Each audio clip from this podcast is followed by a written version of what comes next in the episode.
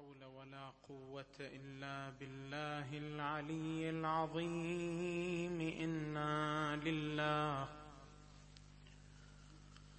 وإنا إليه راجعون. صلى الله وسلم عليك سيدي ومولاي يا رسول الله.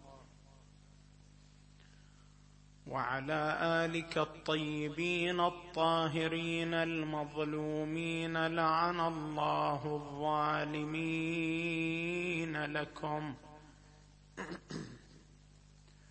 من الأولين والآخرين.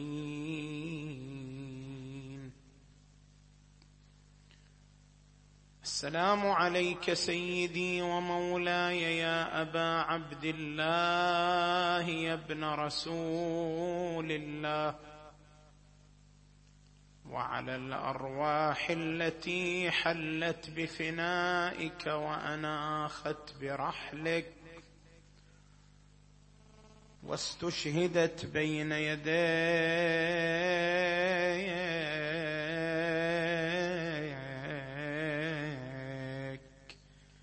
يا ليتنا كنا معكم. فنفوز.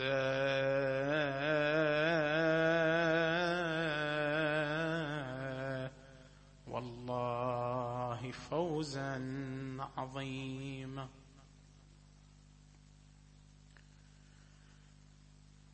ما ذنب أهل البيت؟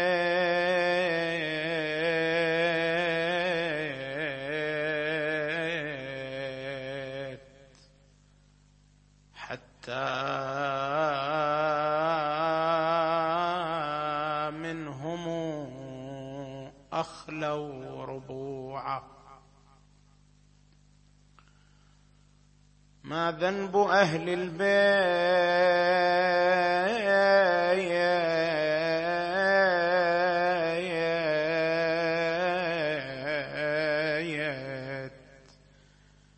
حتى منهم أخلوا ربوعا.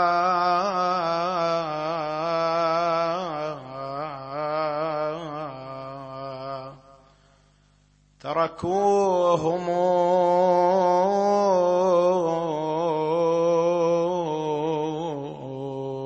شتى مصائبهم. وأجمعها.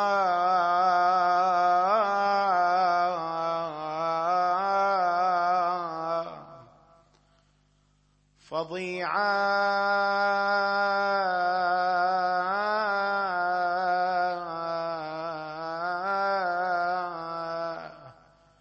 فمكابد للسام قد سقيت حشاشته نقيعا.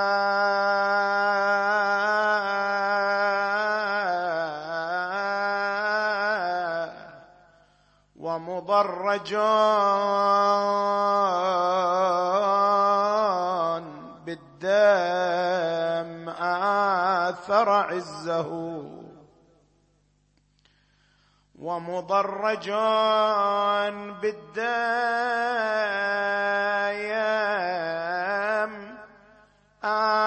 آثر عزه وأبى خضوعا.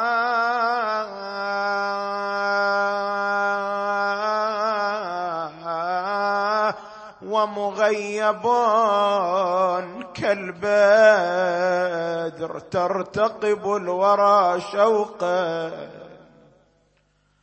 طلوعا.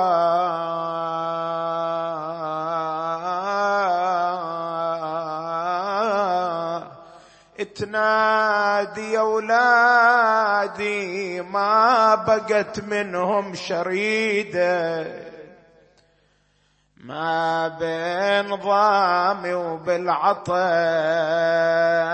حزة وريدة. وما بين مسجون وغدا يرفل بقيده. وما بين هايم خاف من حتف المنية. شلهم بني أمية على أولادي من ديون. حتى تركوهم بين مسموم ومسجون نسلة هند ذولا وبدار. هيهات ينسى. ما يقنع بسم الحسن والغاضريه وجاروا على أولادي. وغدا خالي نزلها وهدموا عليهم دارهم حتى طفلها بابن الرضا أبدان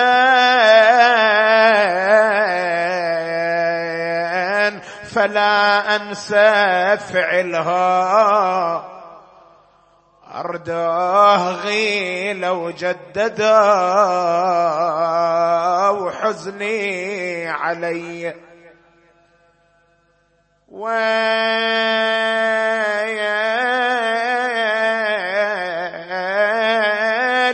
يتنادي يا ولادي أولادي أولادي أولادي يا رب وش جرمهم؟ جرمهم جرمهم. واحد تعمدهم وسمهم. واحد سفك بالسيف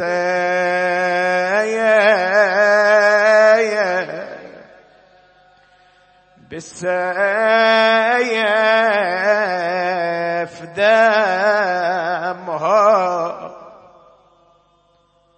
إنا لله وإنا إليه راجعون. وسيعلم الذين ظلموا آل بيت محمد حقهم. أي منقلب ينقلبون والعاقبة للمتقين.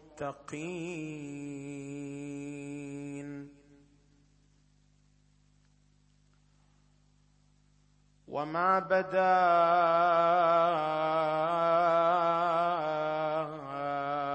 من بركات مشهده. وما بدا وما بدا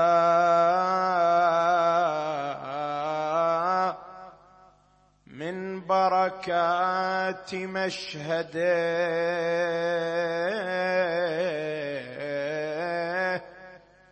في كل يوم أمسه مثل غده وكشفاء العمي والمرضى به إجابة الدعاء في أعتابه.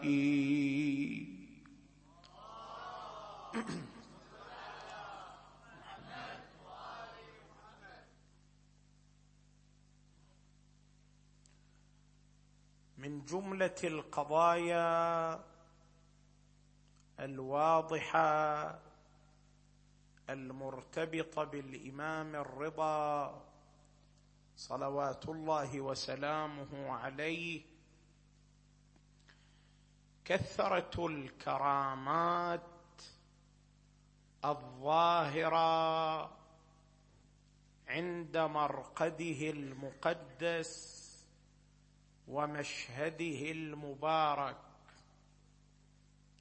وقد تحدث عن هذه الكرامات الكثيرة علماء السنة قبل علماء الشيعة. فهذا ابن حبان العالم الرجالي المعروف والذي يعتمد عليه علماء السنة في علم الرجال في كتابه الثقات في الجزء الثامن صفحة أربعمائة وستة وخمسين يقول وما نزلت بي شدة وقت مقامي بطوس إلا وزرت قبر علي بن موسى الرضا صلوات الله وسلامه عليه ودعوت الله سبحانه وتعالى فاستجيب لي وأزيلت عني تلك الشدة وقد جربت ذلك مرارا فوجدته كذلك.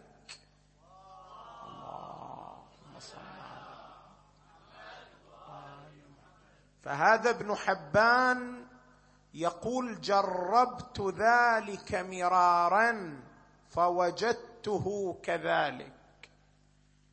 الشيخ الحر العاملي أعلى الله مقامه الذي هو من أبرز علماء الشيعة في زمانه صاحب الكتاب المعروف الذي يعتمد عليه الفقهاء في مجال الاستنباط كتاب وسائل الشيعة. الشيخ الحر العاملي جاور الإمام الرضا ستا وعشرين سنة فيتحدث عن هذه المجاورة في كتابه إثبات الهداة. يقول ولقد شاهدت منه ذلك يعني الكرامات. ولقد شاهدت منه ذلك كثيرا. وبلغت الأخبار به حد التواتر. وإني لست أتخطر. مرة طلبت من الله تعالى حاجة. ودعوت الله في ذلك المشهد إلا واستجيبت لي. فاذا مما عرف به الإمام علي بن موسى الرضا واشتهر به صلوات الله وسلامه عليه كثرة الكرامات الظاهرة من مرقده المبارك. صلوات الله وسلامه عليه. والسؤال الذي نقف عنده هنا ونحاول أن نجيب عنه هو أن هذه الكرامات هل هي كرامات إلهية تظهر عند مرقد الإمام عليه السلام أم أن للإمام دورا في ظهور هذه الكرامات عند مرقده المبارك صلوات الله وسلامه عليه؟ المعروف عند علماء الطائفة أن الكرامات التي تظهر عند مراقد الأئمة صلوات الله وسلامه عليهم مرتبطة بنف بنفوس الأئمة صلوات الله وسلامه عليهم وهم لهم القدرة في ذلك العالم على إظهارها وإبرازها. كيف ذلك؟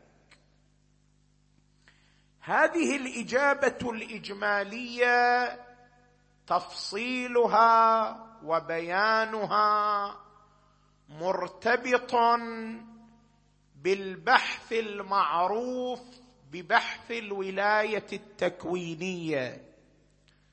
وحتى تتضح الإجابة بشكل جلي وواضح نوزعها على مقدمات. المقدمة الأولى التي نحن بصددها الآن ما هو المقصود من الولاية التكوينية؟ وهل أن الولاية التكوينية ثابتة للمعصوم عليه السلام أم لا؟ فهذان بحثان أو سؤالان يحتاجان إلى الإجابة. السؤال الأول ما هو المقصود من الولاية التكوينية؟ الولاية التكوينية مصطلح يتكون من مفردتين. الولاية مفردة والتكوينية مفردة أخرى. فما هو المقصود بهاتين المفردتين؟ نأتي اولا إلى مفردة الولاية. مفردة الولاية كما لعله قد مر عليكم عندما يبحث حول آية الولاية أو يبحث حول حديث الغدير من كنت مولاه فهذا علي مولاه يقال إن مفردة الولاية لها معان متعددة. فالولاية أو الولي قد يطلق على الصديق وقد يطلق على الأولى بالتصرف وقد يطلق على الناصر. كل ذلك يعبر عنه ولاية ولي أو ولاية. يقال ولاية النصرة ولاية المحبة ولاية الصداقة ولاية الإمرة. اذا مفردة الولاية قد تطلق في كلمات اللغويين على معان متعددة. وهذا خطأ كما يذكر في محله. لماذا؟ مفردة الولاية في الحقيقة.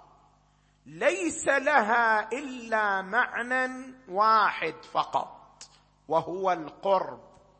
مفردة الولاية مأخوذة من ولي الشيء فهو يليه. مأخوذة من ولي الشيء بمعنى قرب منه فهو يليه بمعنى أنه اقترب منه. مفردة الولاية لها هذا المعنى فقط وهو القرب. غاية ما هناك أن القرب يكون بدواع متعددة. تارة قرب شيء من شيء يكون من ناحية النصرة تارة يكون من ناحية الصداقة تارة يكون من ناحية الإمرة. هذا يقترب من هذا لأنه أمير عليه وهذا يقترب من هذا لأنه صديقه وهذا يقترب من هذا لأن بينهما محبة. اذا الولاية بمعنى القرب وإنما القرب له دواع متعددة. وهنا المشكلة التي يقع فيها اللغويون. اللغويون لا يميزون بين المعنى الذي وضعت له الكلمة وبين موارد استعمال الكلمة. كلمة الولاية استخدمت في النصرة استخدمت في المحبة استخدمت في الإمرة لكنها ليست موضوعه لتلك المعاني وإنما هي موضوعه للقرب. فإذا كان القرب من ناحية النصرة قيل هذا ولي هذا. وإذا كان القرب من ناحية المحبة قيل هذا ولي هذا. اذا المعنى الوحيد للولاية هو القرب. ويتحدد المقصود من القرب تبعا للقرائن. المحيطه بصدور النص. يعني مثلا لما ننجي إلى حديث الغدير من كنت مولاه فهذا علي مولاه والذي يتفق المسلمون قاطبه من غير وجود مخالف واحد. على أن هذا الحديث حديث متواتر يقطع بصدوره عن النبي صلى الله عليه وآله. ما هو المقصود من الولاية هنا؟ من كنت مولاه فهذا علي مولاه. قد يأتي بعضهم ويحمل الولاية على ولاية النصرة. من كنت مولاه يعني من كنت ناصرا له فهذا علي ناصره. وبعضهم يحمل الولاية على ولاية المحبة. من كنت محبا له فهذا علي محبه. وهذا مما لا يقبله الذوق السليم ابدا. الإنسان لو خلي وذوقه السليم وذوقه العربي ما كان يقبل هذا ابدا. لماذا لأن القرائن المحيطة بصدور النص الظروف التي صدر فيها حديث الغدير تمنع من الحمل على هذا المعنى عندما يقف النبي صلى الله عليه وآله في غدير خم ويأمر المسلمين الذين تشرفوا بالحج مع حجه صلى الله عليه وآله يأمرهم بالتوقف بالبيداء ثم يرفع يده صلى الله عليه وآله بعد أن أوقف المسلمين جميعا. يرفع يده ممسكا بيد علي ليقول من كنت مولاه فهذا علي مولاه. اذا النبي بصدد بيان أمر خطير لأجله أوقف المسلمين في ذلك المكان لأجل أن يبين لهم هذه الحقيقة. وكون الولاية بمعنى ولاية المحبة أو الولاية بمعنى ولاية النصرة لا يناسب خطر الموقف والحمل عليه يرفضه الذوق السليم. اذا من كنت مولاه الولاية بمعنى القرب هنا لكن هذا القرب بأي داعي؟ بداعي الإمرة. من كنت اميرا له من كنت قريبا له قرب الإمرة. فعلي قريب له قرب الإمرة. صلوات الله وسلامه عليه. اذا الولاية بمعنى القرب هذه المفردة الأولى. المفردة الثانية هي مفردة التكوينية. ما هو المقصود من مفردة التكوينية؟ التكوينية أو التكوين مأخوذ من الكون والكون بمعنى الحدث. تقول كونه فتكون أي أحدثه ماذا؟ فأحدثه فوجد أحدثه فصار حادثا. المراد من الكون الحدث التكوين الإحداث. اذا مفردة الولاية معناها القرب مفردة التكوينية معناها الإحداث. عندما نجمع بين الكلمتين يتضح المعنى جليا. القرب والإحداث يعني أن المعصوم عليه السلام يكون له قربا من الكون. قرب ماذا؟ إحداث. قرب إحداث يعني ماذا؟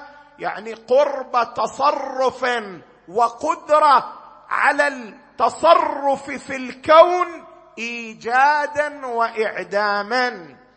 إذا معنى الولاية التكوينية القدرة على التصرف في الكون من أصغر ذرة فيه إلى أكبر مجرة فيه بقدرة بإذن الله سبحانه وتعالى إيجادا وإعداما. هذه هي الولاية التكوينية بحسب ما لها من المفهوم الظاهر من مفرداتها. زين. انجي إلى السؤال الثاني. وهو أن الولاية التكوينية هل هي ثابتة للمعصوم عليه السلام أم لا؟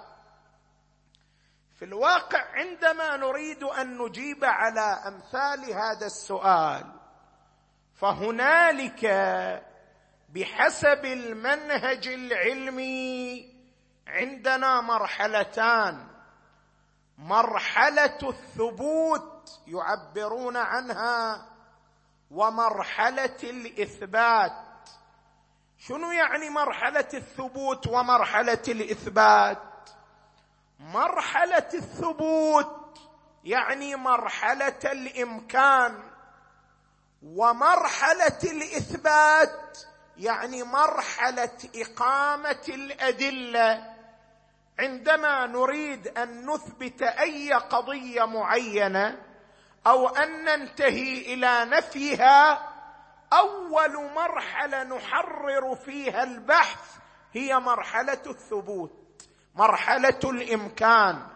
هل هذه القضية في حد نفسها ممكنة أم ليس بممكنة؟ لما نقول ممكنة يعني ماذا؟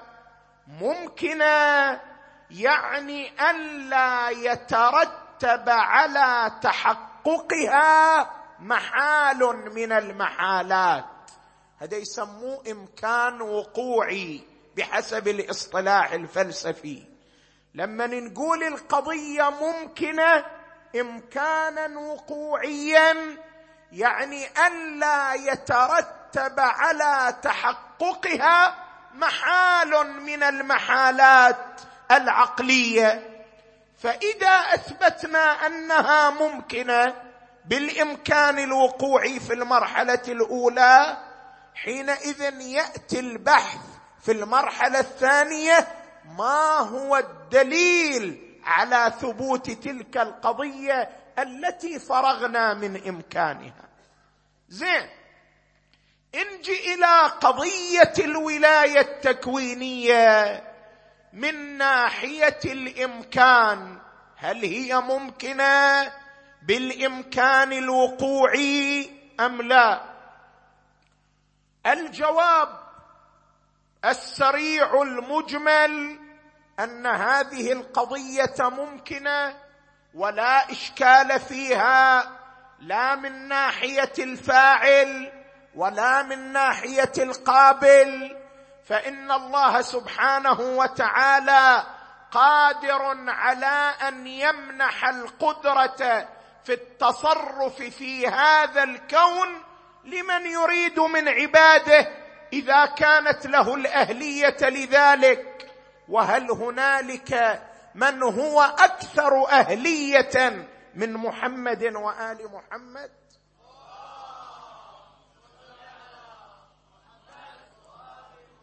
فالقضية من ناحية الفاعل والقابل لا محذور فيها ولكن قد يثار المحذور الذي يتوهمه بعضهم من ناحية منافاة ذلك للتوحيد. يقول هذه القضية غير ممكنة لأن محذورا عقليا يترتب عليها. شنو هذا المحذور العقلي؟ يقول نحن لو التزمنا بثبوت الولاية التكوينية للزم من ذلك الطعن في توحيد الله واختراق توحيد الله سبحانه وتعالى. تقول له شلون؟ يقول لك نعم التوحيد واحد من أقسامه التوحيد الأفعالي. والتوحيد الأفعالي معناه ماذا؟ معناه الاعتقاد بأن جميع الأفعال في هذا الكون كله راجعة لله سبحانه وتعالى فهو الفاعل ولا سواه سبحانه وتعالى. اذا توحيد الأفعال الاعتقاد بأن الفاعل الوحيد هو الله سبحانه وتعالى. فعندما نقول بوجود ولاية تكوينية لبعض العباد فلازم ذلك أن يكون هنالك فاعل آخر. وإذا وجد فاعل آخر لم يتحقق التوحيد المطلوب تحققه من الإنسان. ولم يتحقق التوحيد المحقق في الواقع فعلا. لذلك فرارا من هذا المحذور لا بد أن نقول بعدم إمكان الولاية التكوينية. لو قلنا بأنها ممكنة لترتب على ذلك محذور الشرك وما يترتب عليه فاسد فهو ماذا؟ فاسد. لذلك نحن نقول بعدم إمكان الولاية التكوينية. إحنا نقول هذا المحذور ليس بمحذور واقعي وإنما هو محذور وهمي نتيجة الفهم الخاطئ للتوحيد الأفعالي. شلون؟ التوحيد الأفعالي معناه ليس هو الاعتقاد بعدم وجود فاعل سوى الله تعالى وإنما معناه الاعتقاد بعدم وجود فاعل مستقل سوى الله سبحانه وتعالى. وفرق بين المطلبين.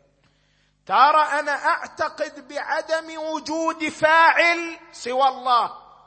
وترى أعتقد بعدم وجود فاعل مستقل سوى الله والفرق شاسع بين المعنيين. أنا لما أعتقد بعدم وجود فاعل سوى الله ابدا هذا معناه الإيمان بالنظرية الجبرية. فحتى الأفعال التي تصدر مني ماذا؟ هي ليست أفعالي. وإنما هي أفعال الله سبحانه وتعالى. وهذا ما لا يمكن الالتزام به ابدا للأدلة المحررة في محلها. اذا التوحيد الافعالي ليس معناه الاعتقاد بعدم وجود فاعل سوى الله. هنالك فاعل. الإنسان فاعل بدليل الوجدان فهو الذي يأكل ويشرب وينام ويقوم ويقعد ويضرب ويتكلم. الإنسان فاعل بالوجدان ولا يمكن سلب الفعل عنه وإلا لتم الطعن في حقيقة وجدانية لا يمكن لأحد أن ينكرها. اذا معنى التوحيد الأفعالي ماذا؟ الاعتقاد بعدم وجود فاعل مستقل سوى الله. إحنا نقول لا يوجد في الكون كله فاعل مستقل بذاته إلا الله سبحانه وتعالى. وأما جميع المخلوقات فإنها فاعلة ولكن ليست بنحو الاستقلال وإنما فاعل بمدد الله وإعطاء الله سبحانه وتعالى. هنالك فواعل إلا أنها لا تفعل بالاستقلال. القادر على الفعل بذاته استقلالا منحصر بالله تعالى.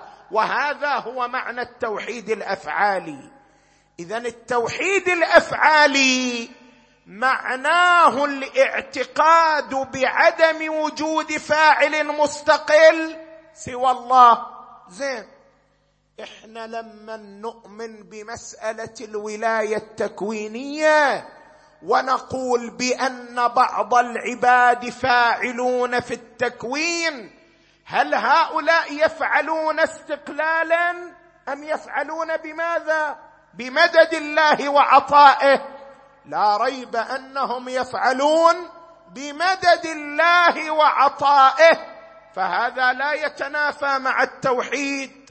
وإنما الذي يتنافى أن يعتقد بأنهم فاعلون باستقلالهم.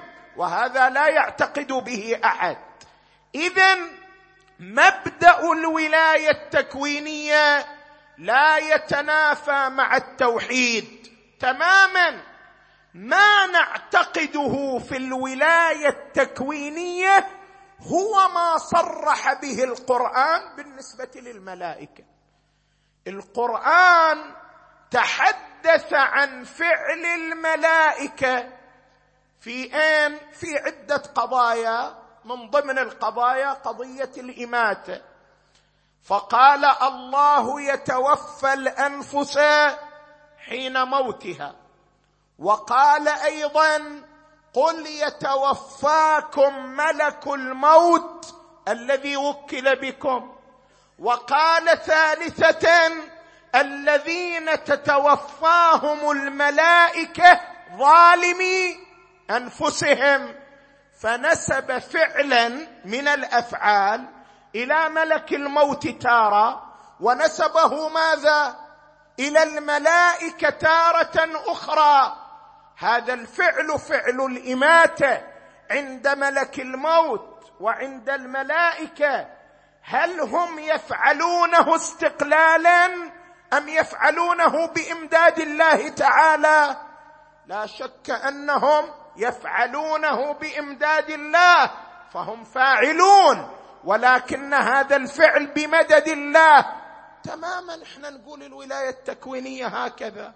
الأئمة فاعلون كما أن الملائكة فاعلون بمدد الله تعالى ولا يتنافى ذلك مع مبدأ التوحيد. اذا لما نجي نتحدث عن مسألة الولاية التكوينية في مرحلة الثبوت فهي أمر ثابت لا إشكال فيه في مرحلة الثبوت فهي أمر ممكن لا إشكال فيه ولا محذور يترتب عليه. لما نفرغ من هذا أن الولاية التكوينية أمر ممكن انجي إلى مرحلة الإثبات. هل هنالك دليل يدل على إثبات هذه الولاية للمعصوم عليه السلام أم لا؟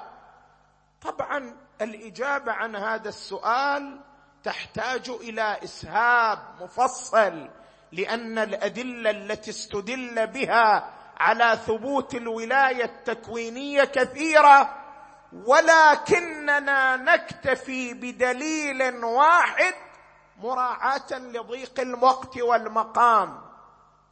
هذا الدليل هو قوله تبارك وتعالى قال الذي عنده علم من الكتاب أنا آتيك به قبل أن يرتد إليك طرفك. هذه الآية ذات دلالة على ثبوت الولاية التكوينية للمعصوم عليه السلام. لكن شلون تدل هذه الآية على ثبوت الولاية التكوينية؟ هذا يتوقف على مقدمات ثلاث أشير لها سريعا. المقدمة الأولى إثبات أن العلم بالكتاب جزءا أو كلا منشأ لثبوت الولاية التكوينية. شلون؟ شلون أن العلم بالكتاب منشأ لثبوت الولاية التكوينية؟ من وين هذا نستفيده؟ من الآية. شوف الآية ماذا تقول. قال يا أيها الملأ أيكم يأتيني بعرشها بعرش بلقيس. قبل أن يأتوني مسلمين. قال عفريت من الجن أنا آتيك به قبل أن تقوم من مقامك وإني عليه لقوي. أمين. قال الذي عنده علم من الكتاب أنا آتيك به قبل أن يرتد إليك طرفك. يعني ماذا؟ يعني أنا قادر على الإتيان بعرش بلقيس من اليمن إلى فلسطين في أقل من طرفة عين في أقل من ثانية بل جزء الثانية. قال الذي عنده علم من الكتاب أنا آتيك به قبل أن يرتد إليك طرفك. فلما رآه مستقرا عنده قال هذا من فضل ربي. هذه الآية شلون تدل على أن العلم بالكتاب منشأ الولاية التكوينية؟ شوف إحنا عندنا قاعدة لعلك سمعتها مني. يذكرها البلاغيون ويذكرها الأصوليون وهي أن ذكر الوصف في الكلام مشعر بعليته. شنو معنى ذكر الوصف الكلام مشعر بعليته؟ انت الآن لما تقول الطالب المجد ينجح في الامتحان لما تقول الطالب المجد ينجح في الامتحان تحدثت عن علة وتحدثت عن نتيجة عن معلول. المعلول والنتيجة هي النجاح في الامتحان. لكن علة النجاح ما هي؟ علة النجاح هي ماذا؟ هي الجد والاجتهاد. هذا من أين عرفنا أن علة النجاح هي الجد والاجتهاد؟ من ذكر الوصف في الكلام. الطالب المجد. ليش جبت هذا الوصف؟ حتى تنبه على ما هو دخيل ماذا؟ في النتيجة. الطالب المجد ينجح في الامتحان. اذا عندما يذكر وصف في الكلام مسبوق بنتيجة فهذا الوصف من باب الإشارة إلى العلة التي أوصلت إلى تلك النتيجة. لما نفهم هالقاعدة ونطبقها على الآية. تكون عندنا النتيجة واضحة. قال الذي عنده علم من الكتاب أنا آتيك به. ليش ما قالت الآية؟ قال وصي سليمان. ليش ما قالت الآية؟ قال آصف بن برخيا ليش قالت الآية قال الذي عنده علم من الكتاب؟ لما جاءت بالوصف؟ تريد أن تنبه على أن النتيجة إنما هي نابعة عن ماذا؟ عن هذه العلة وعن هذا الوصف. قال الذي عنده علم من الكتاب ماذا؟ أنا آتيك به. يعني لما كان صاحب علم من الكتاب كان قادرا على ماذا؟ على اختراق الزمان والمكان والإتيان بعرش بلقيس.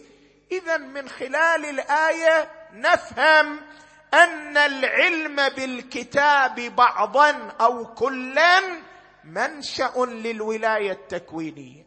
هذه مقدمة المقدمة الثانية التي يتوقف عليها إثبات الولاية التكوينية للمعصوم إثبات أن علم الكتاب متوفر عند المعصوم أيضا. وهذه المقدمة تكفلت بها الروايات.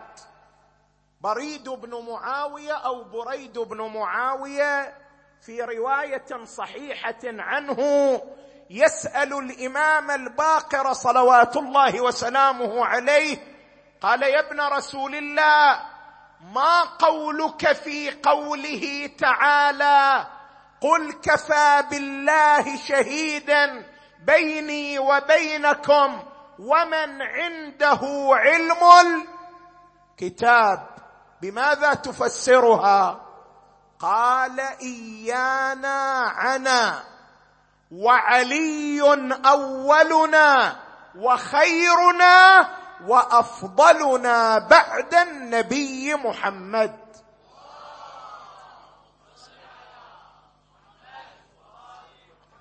والروايات الصحيحة الصريحة كثيرة جدا في إثبات أن علم الكتاب موجود عند محمد وآله صلوات الله وسلامه عليهم أجمعين.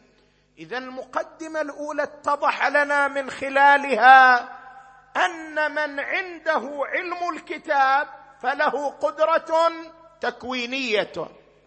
واتضح من المقدمة الثانية أن علم الكتاب موجود عند محمد وآله صلوات الله وسلامه عليهم. المقدمة الثالثة التي يتوقف عليها الاستدلال إثبات وحدة الكتابين. وقد واحد يثير عندك الإشكالية.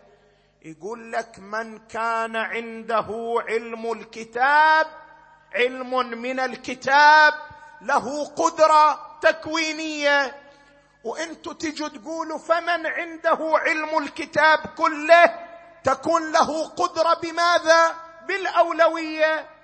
نقول لكم هذا إذا كان الكتاب واحدا الذي عند آصف هو نفسه العلم بالكتاب الموجود عند من؟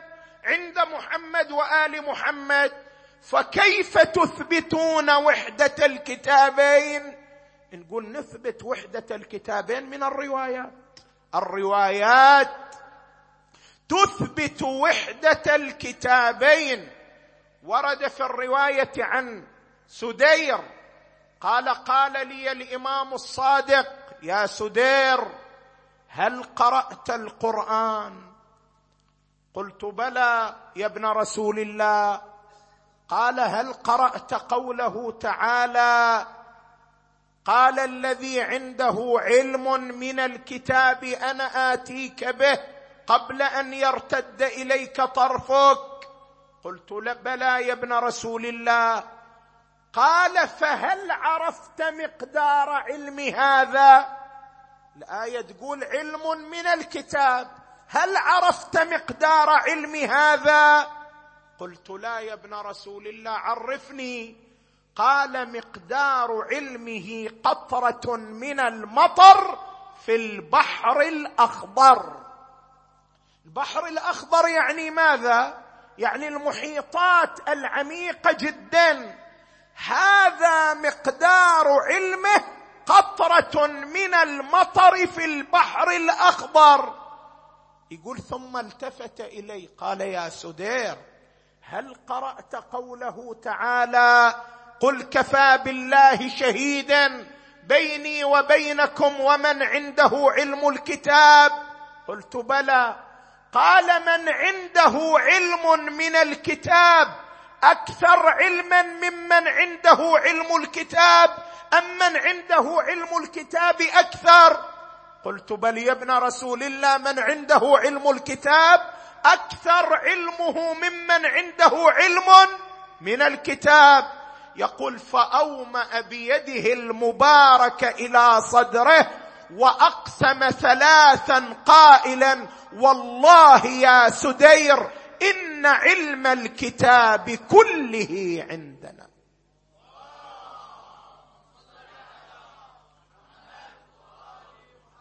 من هذه الرواية وأمثالها يعلم ماذا؟ وحدة الكتابين لأن المعصوم عليه السلام قد جمع بين الكتابين في مقام بيان التفاضل. بعد الفراغ من هذه المقدمات تكون النتيجة واضحة. فإذا كان علم الكتاب بتمامه عند محمد وآله صلوات الله وسلامه عليهم. وعلم بعض هذا الكتاب كان عند آصف بن برخيا وقد أوجب له هذا العلم الجزئي ولاية وقدرة تكوينية فمن كان عنده علم الكتاب كله فولايته التكوينية ماذا؟ أكبر وأقوى.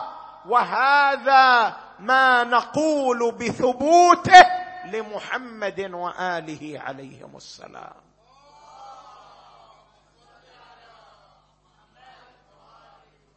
اذا فالولاية التكوينية ثابتة لهم بمقتضى الأدلة وتصرفاتهم تدل على ولايتهم.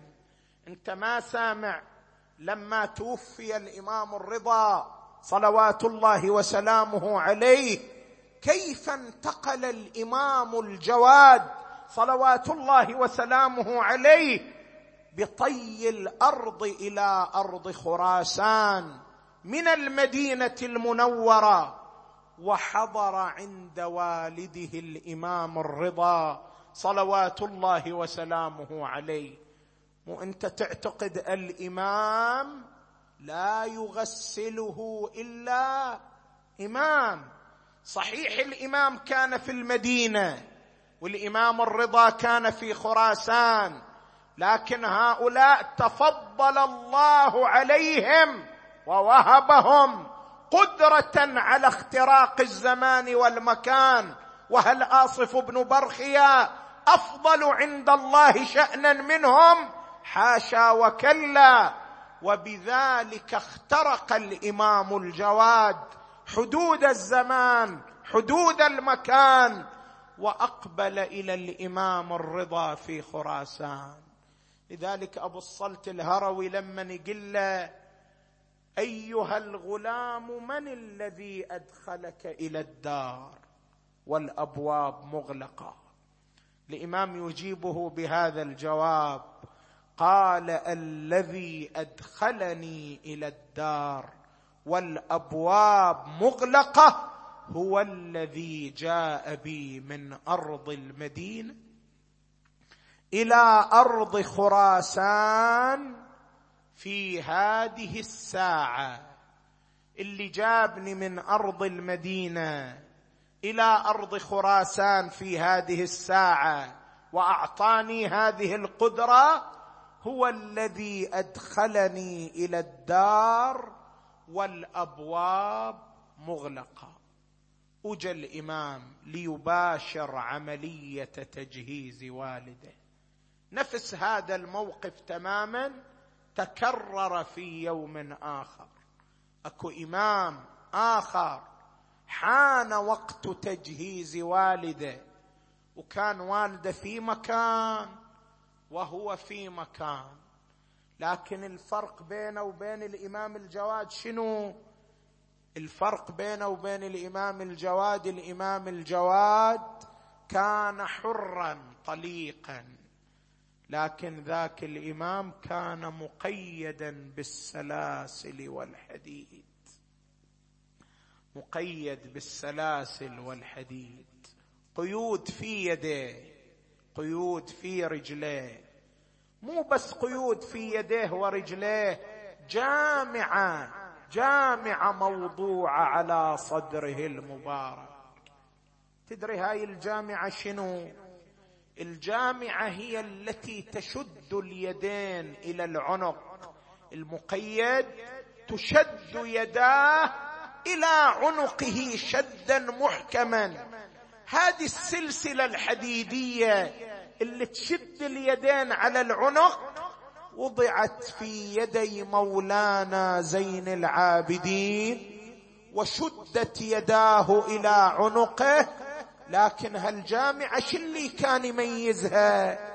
كان يميزها أن بها أربعة من المسامير الجامعة هذه على صدر الإمام زين العابدين ها؟ وبيها أربع مسامير. تدروا شيعة شنو يصير في الإمام كلما مال إلى جانب؟ كل ما مال إلى جانب نهشه مسمار في صدره. أربعة مسامير أربعة مسامير. نهبت صدر الإمام نهشت صدر الإمام بأبي وأمي. لذلك كانت تشخب الدماء من صدره كالميزاب بأبي وأمي. لكن لما جحان لما حان وقت تجهيز والده هني تدخل القدرة الإلهية. ينسف القيود والسلاسل ويذهب إلى أرض كربلاء وهو في الكوفة ليباشر تجهيز والده الحسين. ها؟ ليباشر تجهيز والده الحسين. وجهز والده صلوات الله وسلامه عليه وأراد يحمل الجنازة حتى يوضعها في الملحودة. تحمل مني شيعي شوية. لما أراد يحمل الجنازة شنو قالوا لبنو أسد؟ قالوا له مولانا أنعينك على حملة. تدري ليش قالوا إلى هذا الأمر؟ لأمرين. الأمر الأول رأوا آثار المرض والإعتلال عليه. آثار العلة والضعف على جسده. لذلك قالوا هذا ما يقدر يحمل الجنازة بوحده. الأمر الثاني هم ذولا قبل ما يوصل الإمام زين العابدين إلى كربلاء كانوا يحاولوا يحركوا جسد الحسين ما استطاعوا. مو بعد حملوا يحركوه ما استطاعوا. الإمام لا يجهزه إلا إمام. لذلك قالوا إحنا جماعة مجتمعين ما قدرنا نحمله. شلون هذا بوحدة بشيلة؟ أنعينك على حملة. الإمام جاوبهم قال لا معي من يعينني. معي من يعينني. من الذي يعينك مولاي يا ابن الحسين؟ الروايات تقول حمل الجنازة أقبل بها إلى الملحودة حتى تعرف من الذي أعانه وإذا به يسمع صوتا من داخل القبر. بني علي أنزله إلينا فلقد اشتاق الحبيب إلى حبيبه. شيعه الجنازة لما يريدوا ينزلوها إلى القبر يكون واحد داخل القبر يستقبلها اثنين داخل القبر يستقبلوها. من اللي استقبل الجنازة داخل القبر يقول المجتهد الشيخ حبيب الله الكاشاني يقول ثلاثة استقبلوا الجنازة داخل القبر واحد استقبلها من المنحر واحد حملها من الظهر واحد أمسكها من الرجلين. من اللي استقبلها من المنحر يقول مد رسول الله الله يديه. وأمسك جسد أبي عبد الله من منحره الشريف. ومد يد أمير المؤمنين يديه. واستقبل الجنازة من ظهرها. بعد اكو واحد صاحب كبد مقطعة مد يديه استقبل الجنازة من الرجلين ووضعوا الجنازة داخل القبر تقول الرواية الإمام زين العابدين أراد يطلع من الملحودة وإذا به يسمع صوتا من المنحر الشريف قرب أذناه من منحر الحسين. وإذا به ينادي بني علي وسد أخاك الرضيع على صدري. وجاب الرضيع ووسد على صدر الحسين. الآن الإمام يريد يطلع. يا شيعة الإمام يا من فقدتم أبا من آبائكم. تذكروا ابائكم هالليلة الولد في لحظة الوداع شنو يسوي؟ يكون يودع والده وداع اخير شلون يودعه؟ ينحني على جبينه يقبل يقول له في أمان الله الإمام زين العابدين يريد يقبل والده قبلة الوداع أين يقبله الحسين جسد بلا انحنى على منحره صار يقبله في منحره وهو ينادي أبتا أما الدنيا؟ فبعدك مظلمة وأما الآخرة فبنور وجهك مشرقة أما حزني فسرمد وأما ليلي فمسهد. جابوا لقطعة بارية وجمعوا صالح ولفه بذيك البارية ودنق وشال. خل أسمع صوتك وياي جابوا لقطعة بارية وجمعوا صاد ولفه بذيك البارية ودنق وشال حط بوساط قبره وتخاصر وانحنى وشمه بنحره والضماير تشتعلنا. يقول له لبكي يا ابو لقضي يا ابويا بالبكاء ليلي ونهاري غيرك ما شفنا. مكفنين في بوار من بعد ما تبقى ثلاثة أيام عاري. مرمي على الغبرة وراسك من على سنان ما غسلوه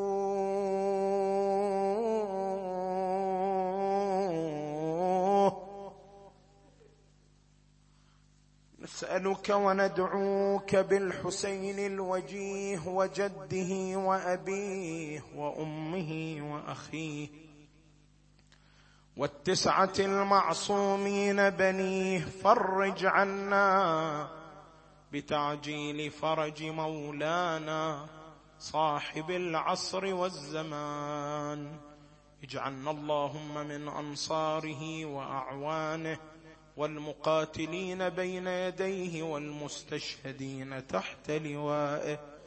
بحقه وبحق آبائه فرج هموم المهمومين.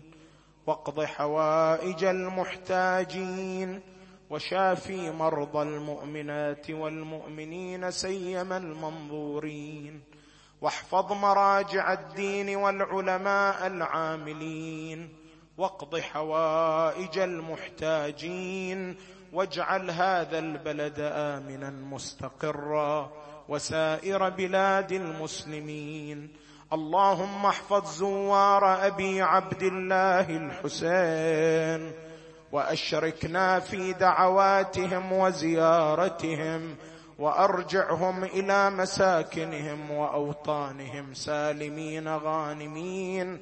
بمحمد وآله الطاهرين وإلى موتى العلماء الأعلام والمؤسسين والحاضرين وموتانا وموتى المؤمنين والمؤمنات. نهدي للجميع ثواب الفاتحة تسبقها الصلوات.